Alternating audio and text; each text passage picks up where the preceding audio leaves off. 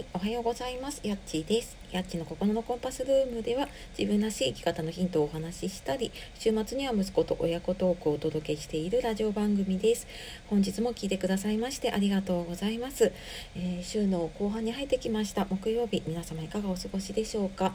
えー、いつもね、いいね、コメントレター本当にありがとうございます。えー、ちょっと遅れることもあるんですけれどもね、あのゆっくり返信させていただいております。で、えーと、今日ちょっと最初にお知らせをさせてください。あの今月入ってからねメルマガの登録のご案内をさせていただいてあの何かの方ねご登録いただいてありがとうございます。で、えーと、ちょっとこれ過去の分がね見れないのもあって先にお知らせをさせていただくんですが、えー、以前ねちょっと1回募集をしたコーチングを使ったセッションの、えーと、体験セッションの方ですね。また多分来週ぐらいから、えー、募集の方メルマガを先に行おうかなと思っていますちょっとどれくらい人数集まるかによるんですけれどもなので、えー、今回ですねちょっと登録の方メールアドレスだけで登録できるように今しているので、えー、よかったらそちらの方をちょっと見ておいていただけるとあの体験セッションの方も、えー、気になる方見てみてください。はい、で今日はですねスケジュール管理どうしてますかというお話をしようかなと思っています。で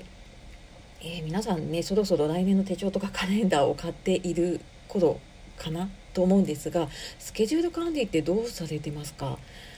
今多分スマホでねアプリ使ってもうあのスマホでスケジュール管理してるっていう方もいればやっぱり手帳をずっと使ってるっていう方もいれば、えー、手帳もそのスマホも両方使ってるっていう方ねいると思います。で私はデジタルとアナログ両方使っていて、えーとやってるんです。で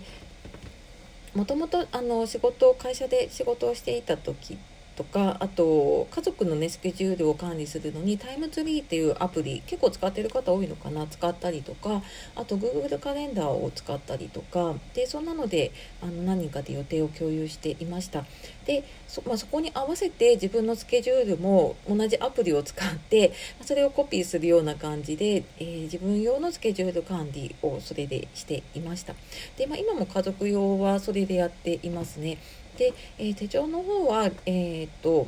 自分手帳っていうのを何年か前から使っていてでそれでスケジュールを、まあ、パッと見て分かるようにしたりとかあとはタイムスケジュールとかちょっとメモしておきたいことをメモしたりとかそんな感じで使っていました。でなんですがこの写真でわかるかな？間違い探しが分かります。あの来年の手帳を頼みました。えっ、ー、とネットで Amazon で頼みましたで届いたら私うっかりとですねサイズが違ったんですねでまさかのサイズ違いのちょっと一回り大きいものが届いてしまってうわこれ返品しようかなと思ったら自分都合なのでね送料かかっちゃうし